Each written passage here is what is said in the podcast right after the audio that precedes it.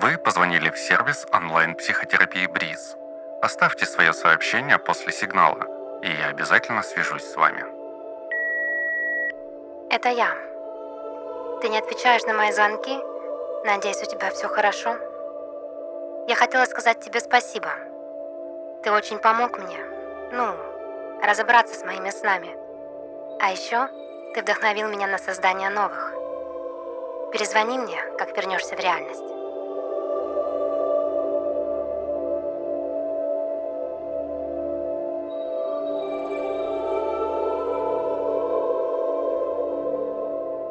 Мой дорогой друг, если ты читаешь это письмо, значит, свершилось то, чего я так сильно боялась.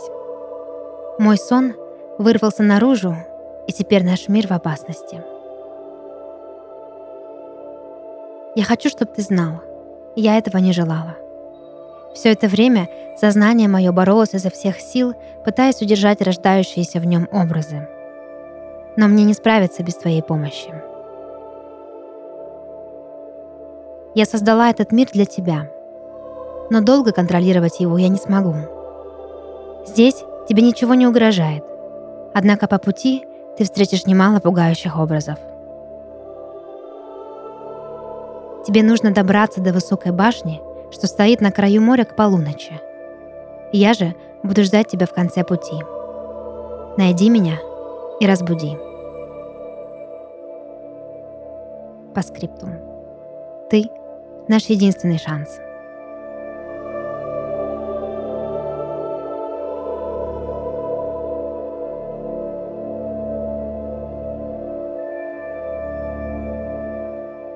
Я бережно свернул исписанный лист бумаги и положил его в карман. Стоя на краю обрыва посреди ледяной пустоши, сквозь ветер и стужу вглядывался я в горизонт, что как линия жизни проходил через этот мир, предрекая его скорую гибель.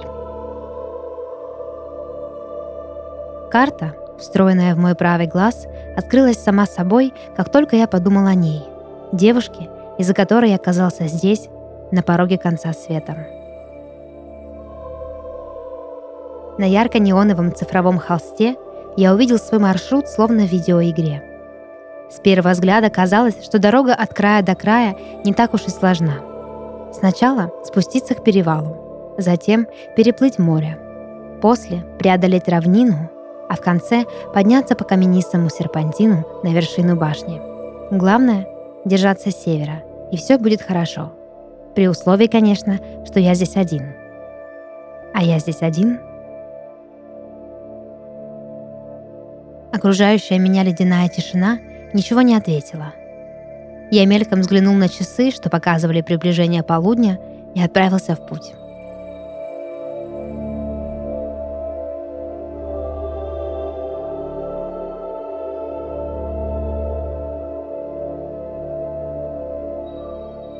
Как только солнце достигнет зенита, восстанет из своей обветшалой могилы древняя провидица, и произнесет она слова, что громом обрушатся на мироздание. Огромный волк освободится от своих цепей и бросится в погоню за солнцем. Яростная пасть его огня не боится, и вскоре поглотит он источник света, тепла и жизни на земле. И воцарятся на ней вечные сумерки. Так свершится первое знамение конца света.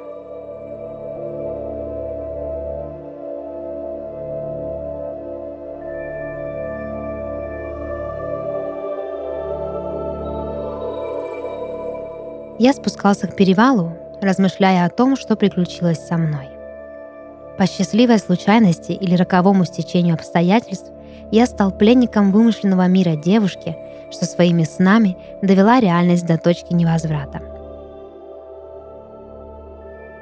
Знакомый и привычный мне мир разрушался с каждой минутой, сбрасывая память и время, словно дерево сбрасывает листву. Душа моя помрачнела и опустела, но зато как красиво было вокруг. Моя подруга создала для меня удивительные памятники природы, величественные горы и бесконечное чистое небо. Я буквально чувствовал, как все вокруг дышит, вторя ее спящему дыханию. Где-то вдали раздавались раскаты грома. Они обратили мое внимание на темнеющее небо, в котором уже виднелась тень огромного зверя. «Началось», — подумал я и поспешил к равнине, что открывалось между гор.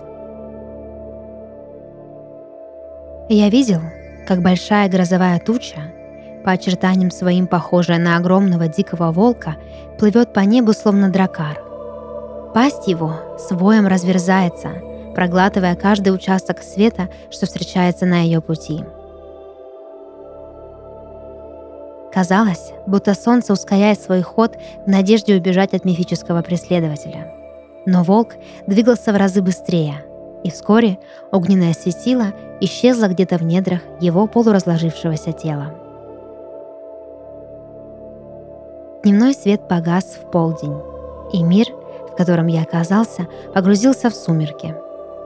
Небо опустело и будто покрылось изморозью, на которой яркими вспышками стали взрываться звезды, одна за другой, пока не осталось ни одной. Фигура волка растворилась в темноте, стихли и его вопли, и все вокруг снова погрузилось в молчание.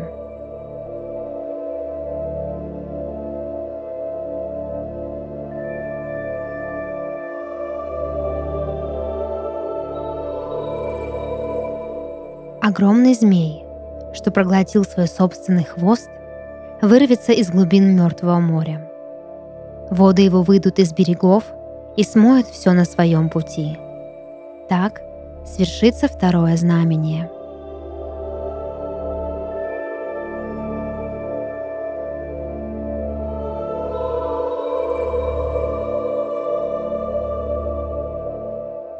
Преодолев перевал, я оказался на заброшенном пляже.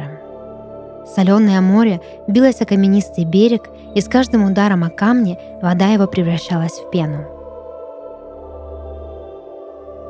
Волны сворачивались одна за одной и бежали к суше так стремительно, будто на перегонки. Но ни одной из них не удалось вырваться из морского плена и разлиться дальше, по неизведанной сухой земле.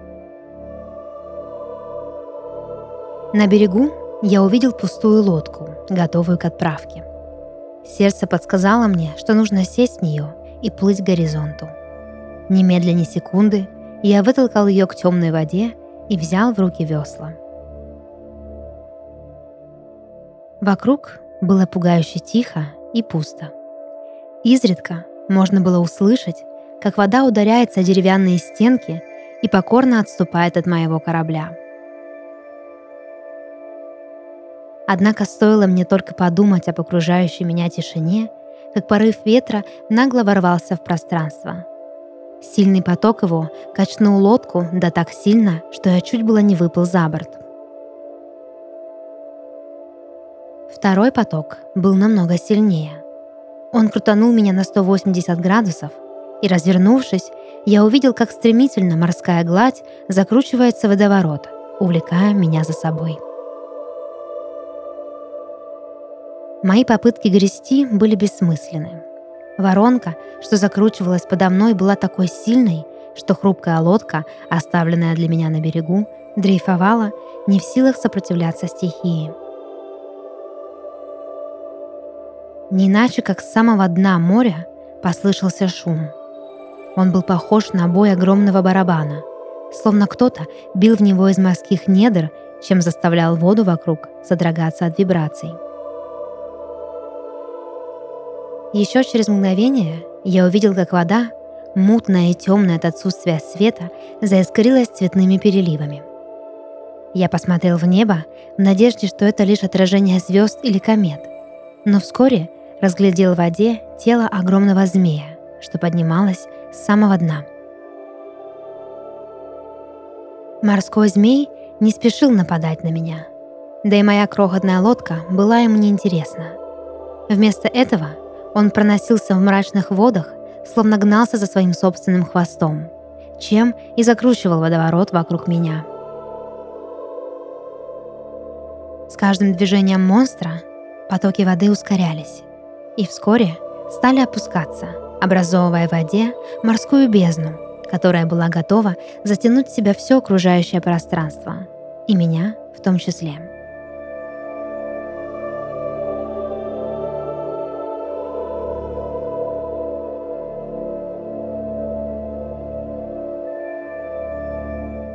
Но прежде, чем произойдет последний бой между богами и древними чудовищами, что положит конец этому миру, на землю ступит великан. Огненным мечом пронзит он землю и выжжет всех, кто осмелится встать на его пути. Так свершится третье знамение.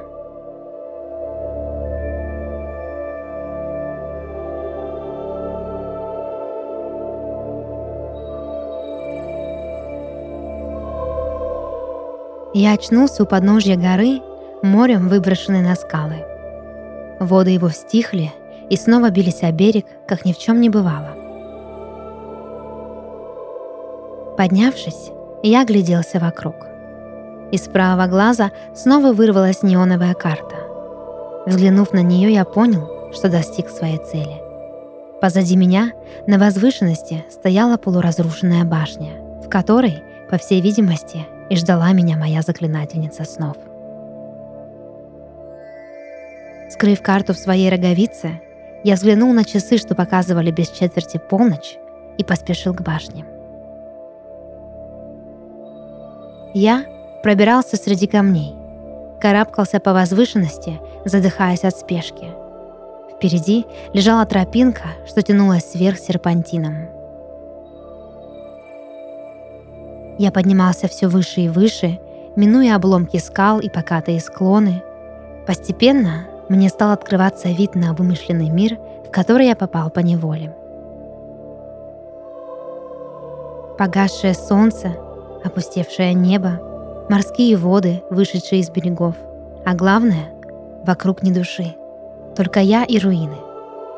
В воздухе было тепло, даже жарко, будто где-то рядом находилось жерло вулкана, чей жар накалял воздух. Я снова взглянул на часы, чтобы удостовериться, что успеваю в установленный мне срок. Циферблат показывал 5:05 полночь и переливался красным заревом. Земля подо мной содрогалась от ударов секундной стрелки, а может, от шагов огромного огненного гиганта, что приближался к башне, рассекая вышедшее из берегов море. Своим огромным мечом крушил он скалы. Влажная почва под его ногами проседала, а когда он ступал на каменистый берег, последний расходился трещинами под натиском его могучих ног. Я бросился бежать изо всех сил. Не жалея рук и ног, разбивая пальцы в кровь, стремительно продвигался я по серпантину, пока огненный гигант крушил подножье горы и отрезал мне путь к отступлению. От его ударов и без того извилистая тропинка превращалась в груды обломков. Я прокладывал себе дорогу голыми руками, преодолевал пропасти и чудом укрывался от ударов пылающего пламенем меча. Но вскоре из морских глубин на сушу вышел еще один гигант. Удары его молота высекали на скалах молнии, и вскоре между ними началось сражение. Я воспользовался тем, что внимание великана занято битвой, и продолжил пробираться к башне. Добравшись до входа, я обернулся, чтобы увидеть, как мир, что был искусно создан для меня, раскалывался на части, осыпался, как карточный домик, и погружался во тьму.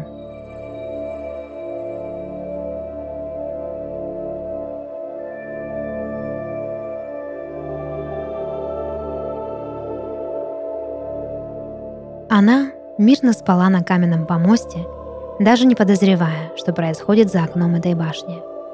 Лицо ее было умиротворенным, а тело расслабленным. Грудь еле заметно вздымалась от сонного дыхания, а веки подрагивали. «Найди меня и разбуди», — вспомнил я слова из письма, посмотрел на часы, что показывали 1:01 полночь, и подошел к ней ближе. Я коснулся ее руки, но она не ответила. Затем я схватил ее за плечи и слегка потряс, произнося ее имя вслух. В ответ — тишина. Я кричал «Просыпайся!»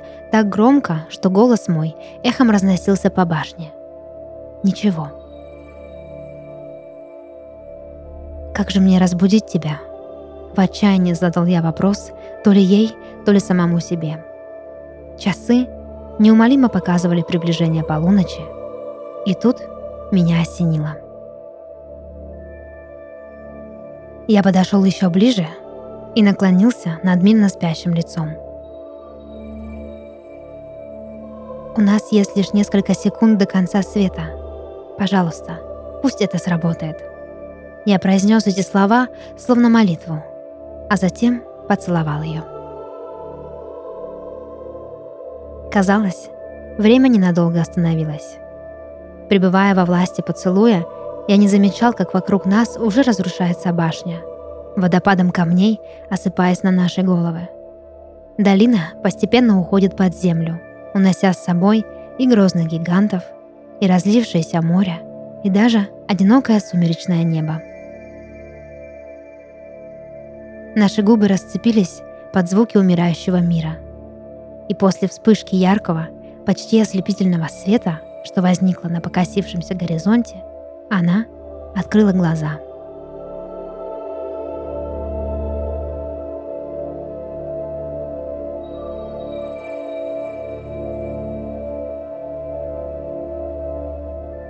Расслабься. Сделай медленный, глубокий вдох. Теперь, когда ритм твоего сердца успокоился, подумай, как часто твой ум терзают сомнения, тревоги, чувство одиночества или непонимание, что делать дальше. Профессиональную поддержку можно найти на breeze.live. breeze.live — это сервис, который предлагает онлайн-консультации с психотерапевтом по любому беспокоящему тебя вопросу. Сеанс с профессиональным психотерапевтом проходит в безопасном и удобном для тебя личном кабинете. За 5 минут сервис подберет специалиста, отвечающего твоему запросу, который проконсультирует тебя по телефону, видео или анонимно, если захочешь. Все, что тебе нужно, чтобы начать менять свою жизнь к лучшему, это записаться на консультацию с психотерапевтом по ссылке в описании. Специально для наших слушателей breeze.live предлагает промокод «Сны» на скидку 500 рублей на консультацию. Промокод действует на протяжении 7 занятий, а твоя суммарная скидка может доходить до 3500 рублей. Количество промокодов ограничено. Успей активировать скидку до конца сезона подкаста «Сны». Становись осознанным, здоровым и счастливым с помощью сервиса breeze.live. Промокод и ссылка в описании.